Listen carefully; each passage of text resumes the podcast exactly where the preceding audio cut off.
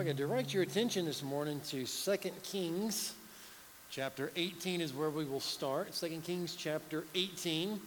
And as you're going there, uh, I'll give you I'll give you a minute or two. Uh, we are now through the Christmas holidays, right? Yeah, we're we're through. We've made it. We you, you have arrived, and now we're looking towards a new year, year twenty nineteen. As we look back and remember twenty eighteen, we're looking forward to what twenty nineteen is going to be.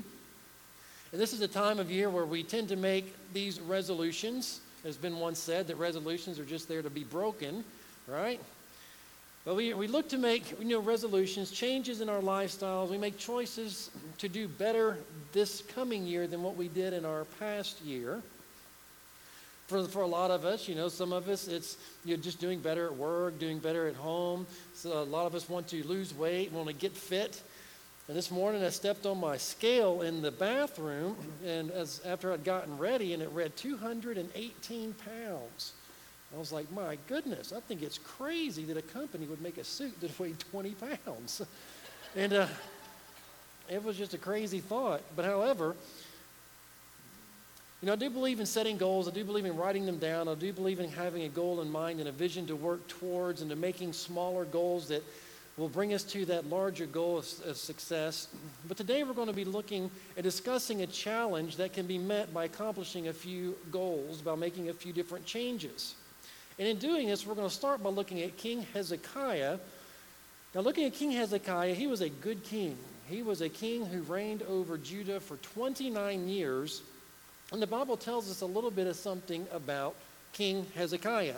So if you will, just be with me here in Second Kings chapter eighteen, starting in verse one. It says, "Now it came to pass in the third year of Hosea the son of Elah, king of Israel, that Hezekiah the son of Ahaz, king of Judah, began to reign. He was twenty-five years old when he became king, and he reigned twenty-nine years in Jerusalem. His mother's name was Abi, the daughter of Zechariah.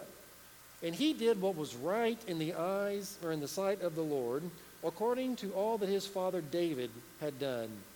He removed the high places and broke the sacred pillars, cut down the wooden image, and broke in pieces the bronze serpent serpent that Moses had made. For until those days, the children of Israel burned incense, and they called it Neheshtan." In verse five, it says, "He trusted in the Lord God of Israel, so that after him was none like him among all the kings of Judah, nor were there before him. For he held fast to the Lord. He did not depart from following him, but kept his commandments, which the Lord had commanded Moses. The Lord was with him. He prospered wherever he went. And he rebelled against the king of Assyria and did not serve him." Now, looking at what we just read there, what we can find and what we see and what we can think is that, man, this is a man that the Lord truly blessed. The Lord prospered him, gave him many victories over his enemies. And as we read this brief summary of his life, you know, one could say, my, what a wonderful and productive life that Hezekiah had. But in the blessings and the and the things that um, uh, that we just read about Hezekiah, it's important for us to understand and know that Hezekiah's life was not without trouble. It wasn't without some really tough circumstances and heartache. You know, he faced many trials in the course of his life, and only the Lord knows everything that he faced. All we know is what was actually recorded in the books that we read in the Old Testament about King Hezekiah. But it's certain that he didn't accomplish these great victories without much difficulty. It was in his fourteenth year of his reign, around age thirty-nine, my age, that he was faced with two great trials, probably the greatest trials that he had ever faced in, at the time as he was king. The king of Assyria, Sennacherib, he came against Judah and their fortified cities. If we look at, um, at chapter eighteen and verse thirteen, and in the fourteenth year of King Hezekiah's, of King Hezekiah, Sennacherib, king of Assyria, came up against all the fortified cities of Judah and took them. So his his kingdom is under attack at this point. Now, Um, uh, the king of Assyria, he is no joke. Okay, he is someone who's been going through the lands. He's been conquering one kingdom after the other. And now he's got his crosshairs on Judah. And this is Hezekiah's kingdom. But also at the very same time this is going on, Hezekiah is very, very ill. He has a terminal illness. And we see that when we go to chapter twenty. If you read through chapters eighteen and nineteen, you see how the Lord handled the issue with the king of Assyria and how things went about there. And then it goes back to, to describe um, Hezekiah and his condition as all this is going through in verse twenty. It says, in those days Hezekiah was sick and near death.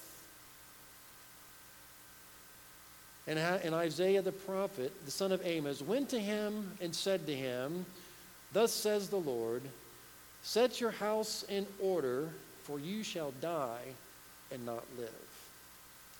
And then he turned his face toward the wall, and he prayed to the Lord, saying, remember now, O Lord, I pray, how I have walked before you in truth and with a loyal heart, and have done what was good in your sight. And Hezekiah wept bitterly. And it happened before Isaiah had come out to the middle court, that the word of the Lord came to him, saying, return to Hezekiah, the leader of my people. Thus says the Lord God of David your father, I have heard your prayer, I have seen your tears, surely I will heal you.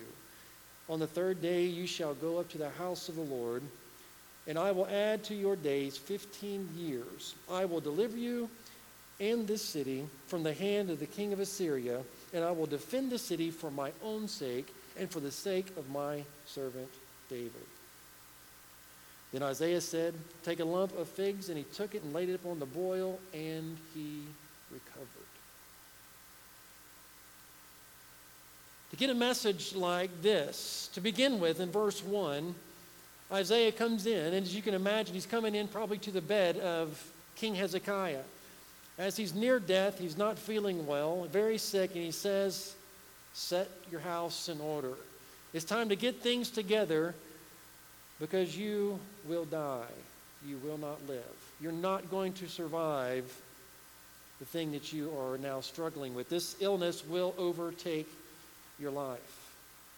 And as we see, he, at that point, he just turns over. And as you can imagine, just not feeling well. I'm sure we've all been in a position where we just don't feel well. Things are just not going good, and you get bad news.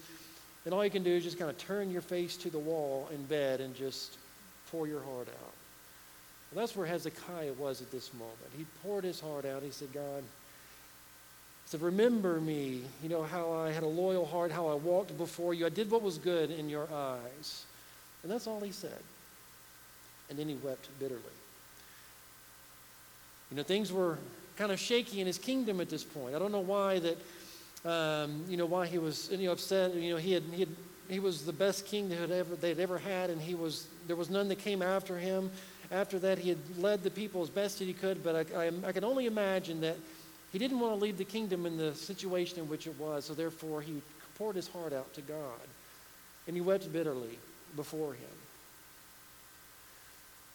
Now we see that obviously this brief prayer, it evidently touched the heart of God, because the, because the word came before Isaiah even made it to the middle in verse um, In verse in verse four, so then it happened before as Isaiah had gone out to the middle court that the word of the Lord came to him, saying, look, go back and tell Hezekiah, I have heard his prayer, I have seen his tears, and tell him that he will be restored, he will be healed.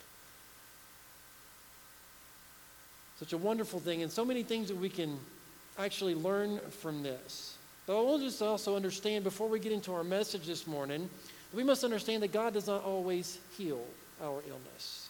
He doesn't always take away our pains. And in many cases, we have to endure through those things.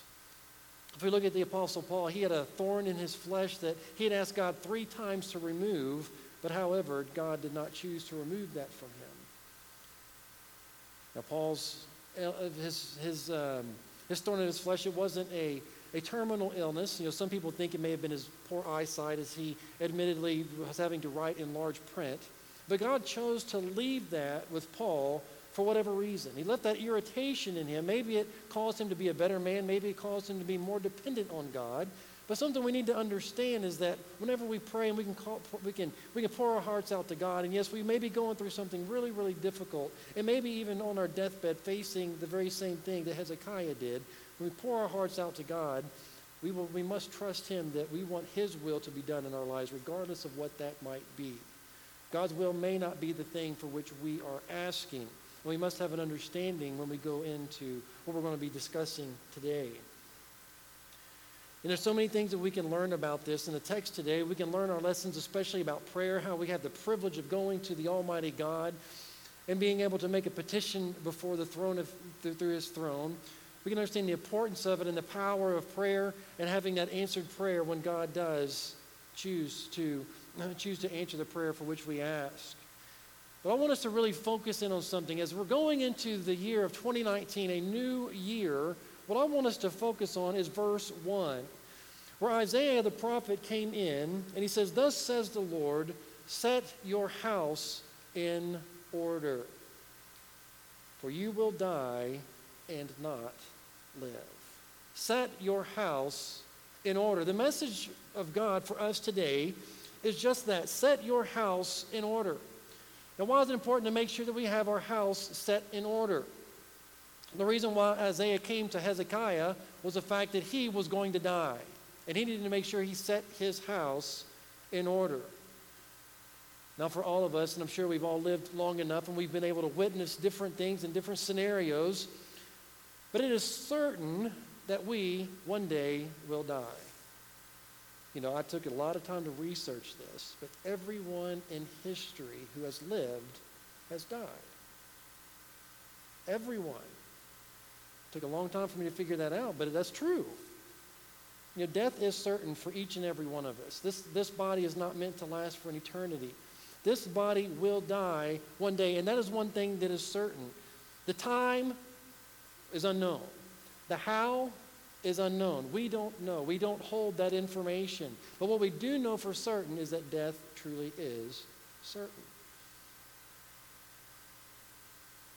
Like I said, we don't know the time. We don't have the promise of ten years. We don't have the promise of five years, one month, one week, one day, or even one hour. So that's why it's very important for us to make sure that we have our house in order. It's time to get our house in order because we don't know when that day will come. We don't know when the Lord will call us home, whether it's through death here or whenever He comes to take us away. We need to make sure that whenever that day happens, that our house is in order. We do know that it's appointed unto man once to die, and after this, the judgment. So how do you answer the question, is your house in order? When we look at we look at Hezekiah, we see how he dealt with it. We see how he turned turned over to the wall and faced the wall and wept bitterly and prayed to God, and God answered his prayer. And God extended his life fifteen years. But if we go fast forward to the New Testament, we see the Apostle Paul, whose life was not extended. But he was facing death. He was on death row. And this is the way he was able to respond whenever death came knocking on his door. He was in prison in Rome under the Emperor Nero, and he was set to be sentenced by, to death by beheading. And this is what he was able to pen to Timothy in Second Timothy four, six, and seven. He says, "For I am ready," he says, "I am already being poured out as a drink offering, and the time of my departure is at hand. I have fought the good fight. I have finished the race, and I have kept the faith." Paul had his house in order, did he not? I mean, how, what life was, what life was, must we live in order to be able to look back and say, you know what, I have fought the good fight. I have finished the race. I have kept the faith. I've done everything that I could possibly do. Everything is in order. I can be at peace now, knowing that I'm going to my death. And then soon after that, I will meet my Savior. So the question is, how can I set my house in order? How can I be ready for when that time comes? That's really what we're going to be talking about today. And as we're going into twenty nineteen, as we're going to make all these New Year's resolutions, the thing that we really need to resolve to do is to get our house in order if it is not. We need to make sure that we have things in order as if tomorrow was our last day. As if Jesus Christ were coming tomorrow, we need to make sure that we are getting things in order in preparation for that time. Now today we're going to be talking about the very basics of this topic of how to set your house in order. So the first thing I want us to see today is number one is make sure of your salvation. This is number one. If you're going to get your house set in order, this is the foundation. This is the groundwork that has to be done before you can start building anything. If you're going to set your house in order, you must lay this down as your foundation. Make certain of your salvation. You know, many people say when they're asked the question, are you saved? You can get a variation of different answers. Well, I hope so, or I think so, or I'm trying to be. That's something that I'm really working on right now. Or even you'll get those, well, nobody can really know if they're saved or not. You can get those types of answers across the board. But the thing about it is, is we have to have an understanding that God is giving us the assurance of his of our salvation. He wants you to know that you are truly his, so you can so you can confidently go throughout this world preaching the gospel that you have truly experienced on your own. We can truly know for, for sure that we belong to him. The question is, have you heard the gospel? Have you believed the gospel? In John chapter five and verse twenty-four, it tells us this, most assuredly I say to you, he who hears my word and believes in him who sent me has eternal life and shall not come into judgment, but is passed from death unto life.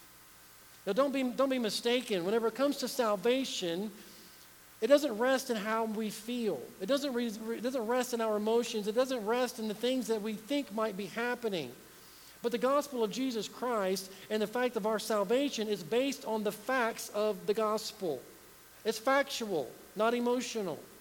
If you've truly repented of your sins, seen yourself for who you are in light of who Christ is, and you've repented of your sins, and you've trusted in the work that Jesus Christ did on the cross to pay your sin debt and to make you right with God, the Bible says very plainly that you truly belong to him. Though you may not, a lot of us don't feel like I'm saved, well, your feelings really don't matter in this, in this instance. The facts are what matters. The facts are is that Jesus died on the cross for your sins, and if you are willing to surrender your life to the lordship of Jesus Christ and repent of your sins and trust in what he did for your salvation and trust in Jesus Christ alone, then you belong to the Father. That is where we are. So we must make sure of our salvation. And, and stand secure, stand firm on that. Believe what the Word of God tells you about your relationship with God. He wants you to have the assurance of your salvation. He wants you to be able to boldly live this life according to his will and purpose. He doesn't want you having to worry about if you are or you're not. God speaks clearly. Satan clearly is the author of confusion. If he can keep you confused about that, he can keep you dead in your tracks. He can stop you from serving because you'll be worried about this your entire time. What I would encourage each and every one of you today is if you don't know, if, you, if you've never trusted Christ as your personal Savior, there's no better time than now. And if you're going to get your house set in order, this is where it starts. And if you may be confused about it, I want you to understand, look at what the Word of God promises you. Rest in the promise that you have eternal life if you have believed on the name of Jesus Christ. Be sure of that. And if you are sure of your salvation, then you can be sure that you're on your way to having your house set in order. Secondly, it's to follow the Lord in scriptural baptism. You know, upon our exercise of faith in Jesus Christ, when we look at the death that paid for our sin, the burial that buried it away, and the resurrection that, that, uh, that Jesus Christ raised and God raised him from the dead, what we should do is to be obedient and profess this experience through baptism. Now, baptism will not in any way, shape, form, or form save anybody. It's not part of salvation. It never has been and it never will be, okay? And a lot of people actually hold the security of their salvation in baptism, but it's not, okay? Baptism is clearly a work that is for the saved for the saved child of God to profess the fact that he is now a child of the King. It's a picture. It's a picture that represents the death, burial, and the resurrection of Jesus Christ. It's a representation of your old life being put to death and you being raised to walk in a new life with Christ Jesus. It's just a way for you to tell the world, look, I'm saved and I'm proud to be saved. My sins are truly forgiven, and I now belong to the family of God. I now have my eternity secured in Christ Jesus. That's what it is. It's a public profession of what has happened to you on the inside that gives you the ability to let it be made widely known and publicly announce that you now belong to the King of Kings. Baptism is that step of obedience to the Lord that sets you apart. It's, it lets people know the team for which you are playing. The way I tend to describe this is whenever you're watching a football game, how do you tell the difference in the teams? Depends on what jersey they're wearing. Depends on the, the uniform that they have. Well, baptism is that uniform that you put on that says, look, I am now for Team Jesus. That's the one for whom I am playing. That's the one I gave my life to. And I believe as, as those of us who have come to know Christ as our personal Savior, I think it's a very important step in obedience to be baptized, to let the world know that you have truly been changed and you are now living your life for the honor and glorifying of God the Father. So my, so my challenge to you is this, is that if you have been saved, but yet you've been putting off getting baptized, it's time to do it. Make that step. Make that profession before God's people and the world to let people know that you truly are a child of God. Now, upon salvation and professing that salvation experience through baptism, well, what, what we must do, Christians, is we must be willing to worship God faithfully. In setting our house in order, yes, it requires us to be saved. It requires us to actually belong to the kingdom of God. Secondly, I believe that we should be baptized and professing and letting the world know that's the team that we're playing for. And thirdly, our lives should be a life of worship. And we should worship God faithfully day in and day out. Now, God's purpose in our lives is to worship Him. Worship Him only. Him alone we serve. He is the one who is to receive honor and glory from His people. Nothing else. Nothing else is worthy of our praise. Nothing else. You get what I'm saying? Nothing deserves our praise. Nothing deserves the worship that should be reserved for Christ.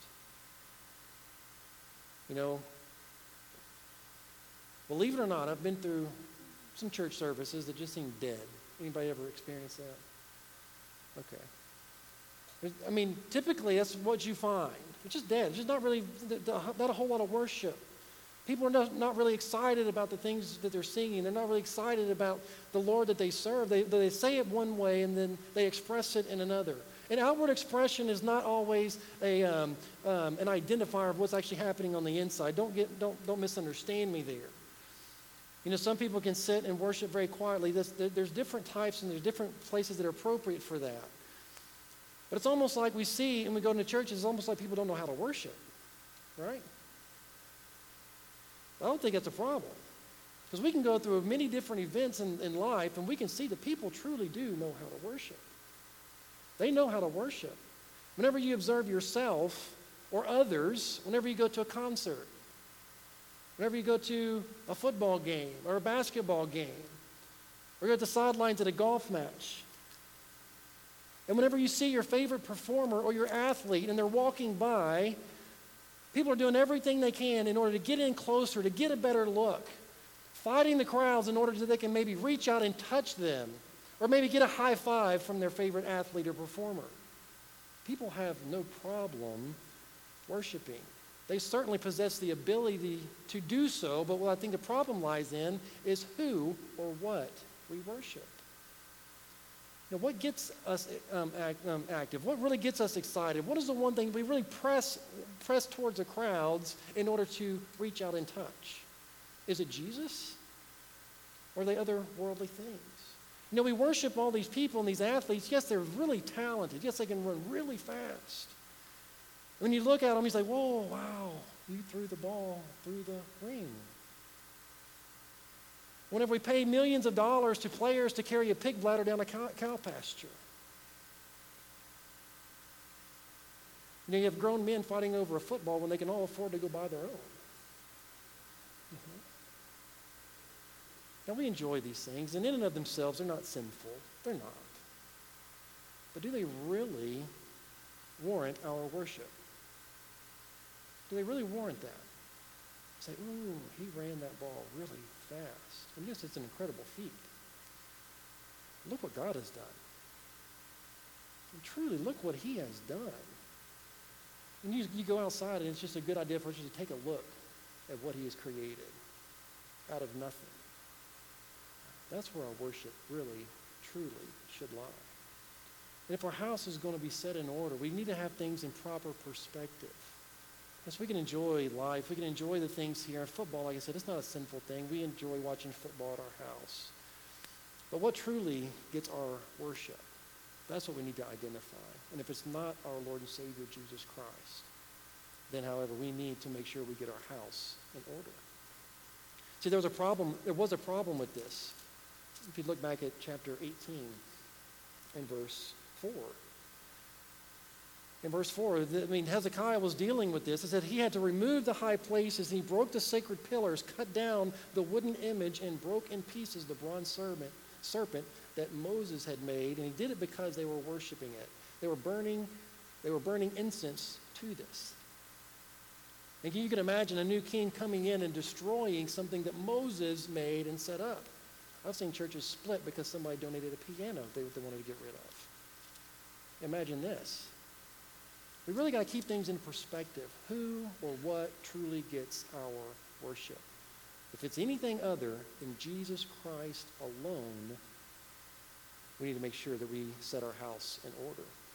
Hezekiah had it right. Look in verse, look in chapter nineteen and verse nineteen. It says, "Now therefore, O Lord, God, I, I pray, save us from his hand, that all the kingdoms of the earth may know that you are the Lord God, you alone." He was praying this prayer because the king, because the king of Assyria has actually come in and to attack him, and he's praying to God, like, God, deliver us. God, we want you to deliver us. God, we can't, we can't handle this army. This is a bigger force than we can handle. God, I want you to do it. But notice what he said after that. He says, he says that all the kingdoms of the earth may know that you are the Lord God and you alone. He wanted God to take the victory, and he wanted God to get the credit, and God alone. We need to give, we need to give credit where credit is due. Our worship needs to be solely focused on God and God alone. The Scripture is inexhaustive on the topic of worship. Our goal in life should be to worship and to praise and honor God with our entire lives. We need to understand that worship is not just limited to church attendance or listening to preaching or personal Bible study, or even praying before meals, but it is truly a lifestyle that's a, that's in submission and obedience to the very Word of God. Which brings us to our next point. Not only should we be worshiping God faithfully, but we should be serving God faithfully. Now, worship and service, they go hand in hand. You can't really have one without the other. Because true worship will always lead a person to obedience in the Word of God.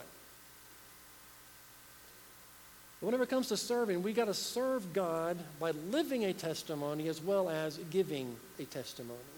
We must be willing to live our lives in accordance to what God's will. We must be involved in the ministry of the church. This is this means that we have to actively do something. Whatever God has called you to do, there's many different talents, many different abilities. Are we truly using that in this church in order to impact the world around us?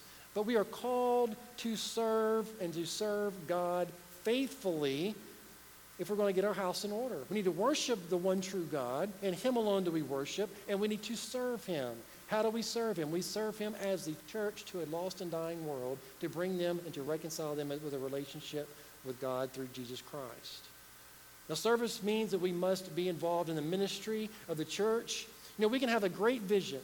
We can have the greatest pastor, the greatest vision, and the greatest goals to, to meet in order to make these things happen. But without people getting involved, it just doesn't happen. It will never happen unless we all choose to get our house in order We worship God faithfully and we serve him faithfully. We must be willing to do so. Our ministry is the Great Commission. We are to go and to make disciples of all nations. That's the business that we are about. And we must be willing to do that and to serve God faithfully. And lastly, we need to walk with God faithfully. So what does it mean to walk with God? Well, first of all, walking faithfully with God means walking by faith. Walking by faith. Now, I may have, have, have illustrated this before, but walking by faith is not living your life blindfolded and just saying that God's just going to take care of everything. It tr- it's true, God is sovereign, God knows everything. And he can work all things together for his good to those who love him, those who are called, to, called according to his purpose. But that living by faith is not walking through life blindfolded. Living by faith truly is reading the Word of God and being obedient to it. That's what living by faith is. Because if you live according to this book, it's going to go, it's going to contradict your own thoughts of what you believe might be right. It's going to cause you to go to different directions that you may not be appealed to go. It's going to cause you to make decisions that you think, well, this is probably something that I wouldn't do. But you, however, when you live by faith, you trust and you believe that God is right, and you step out in obedience and you trust him for the results. You believe that God is right, and you believe that God's way is the best way for you. Whenever we don't do that, if we have knowledge of what the Word of God says, and we choose not to do it, we really, truly believe that we know, or that our way is better than what God's way is telling us. And that's not living by faith. Living by faith says, this is God's right, I'm wrong, therefore I'm going to be obedient to him. It's submitting your life to the lordship of Jesus Christ, submitting your life to the very Word of God, and living it out accordingly. Living your life, believing God's Word, is what living by faith truly is. I've, I've illustrated this in the past, and so I'm sure that you, many of you remember it, but it's uh, illustrated in a way of shooting the apple. Y'all remember this one? Like if you saw a guy shooting an apple, shot it fifty times right in the middle, you believe truly that he can hit it the fifty-first time, right? But very few of us would actually trust him enough to put the apple on our own head. You believe it, but you don't have enough faith.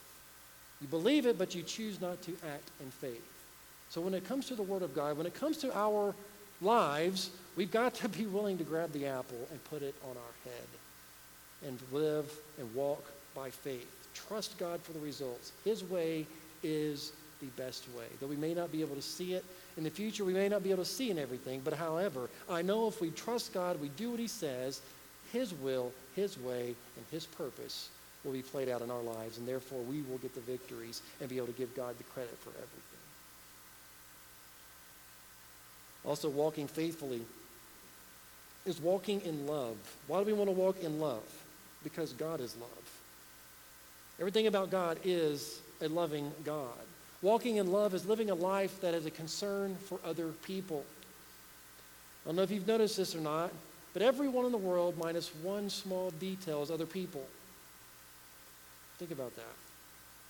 We should live our lives not concerned so much for ourselves, but for the well-being of other people.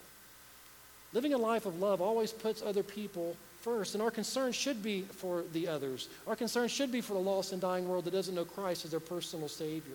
And when we walk with love, we with grace and with love and compassion, we share the truth and we're honest with people because that's what's best for them. Though, that, though it may put us in difficult situations, though it may, it may cause us to be uncomfortable, but however, if we're going to love someone, we love them the way that Jesus did. We'll tell them the truth, and we'll have their well-being in mind rather than our own discomfort. Walking faithfully with God is also having patience. It's having patience and, and exercising the hope that we have in Jesus Christ. It's having patience and exercising that hope that we have in Jesus Christ, because when we walk in obedience to him and we truly live our lives Uh, loving the people around us, we have to understand that God is truly in control, and we can rest in the sovereignty of who he is, knowing that he knows the end result. We just need to be able to follow him. And sometimes that requires patience. Sometimes that requires to cling to the hope that we have in Christ Jesus when that's all that we have. But however, we must walk in uh, faithfully with God. Now, so far, as we prepare for an invitation this morning, as our musicians come up, as they prepare themselves, now we've gone through what it might take for us to set our house in order. And really think about this. If you were living in your last day, what would you have to do to change for Christ's sake? What are some things that you would have to do in order for you to boldly stand before Christ and be able to say, I have finished the race, I have kept the faith? What changes would you have to make? What would, what would, what would things, what would, what would happen, what would have to happen in order for you to be able to be like Paul and say, look, I've, I've run my course. I've finished the race. I have kept the faith. In order, if you're going to set your house in order, salvation is a must. And I'm going to invite anyone who's never trusted Christ truly to come and make Jesus Christ the Lord of your life and surrender your life to him. And if you've not done so, this invitation is for you. And though there may be some of you who have been saved for years and yet you've never followed the Lord in scriptural baptism, this, this invitation will be for you. And child of God who's a baptized believer, if worshiping God and serving God and walking with him has not been a priority, and you want to make a commitment this morning to do that with God, to set you straight, to get your house in order for twenty nineteen, this invitation is for you. But all in all, we've said a lot this morning, but setting your house in order is really about living your life right. It's about living your life right. Doing what God has called us to do.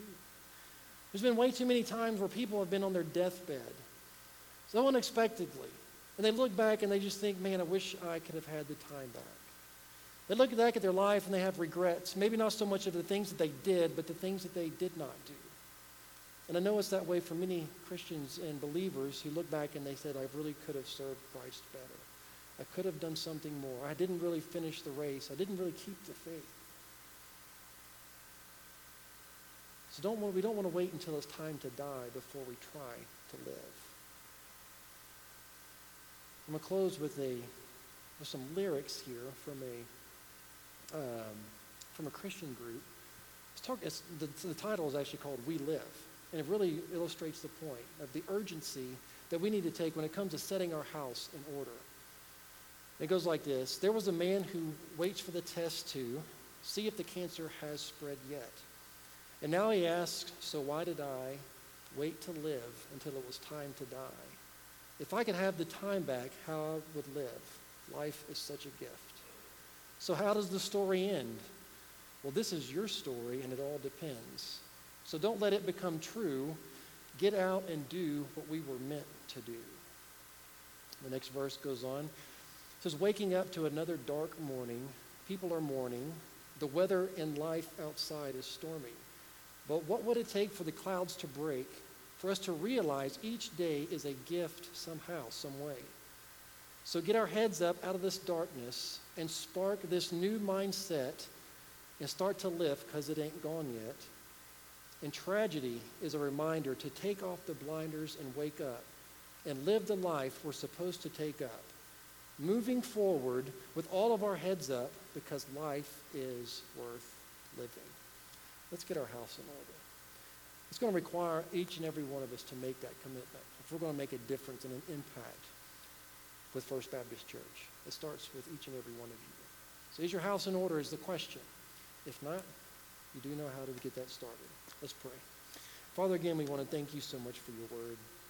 We thank you so much for the forgiveness of Jesus Christ. We thank you so much for the commission that you've given each and every one of us to live. God, may we take seriously hold of what you have put before us. May we take seriously as your ambassadors. May we worship you, you alone. May we live our lives down as a living sacrifice. May be wholly acceptable unto you. It's in Jesus' name we pray. Amen. I'll meet you down front. Let's all stand.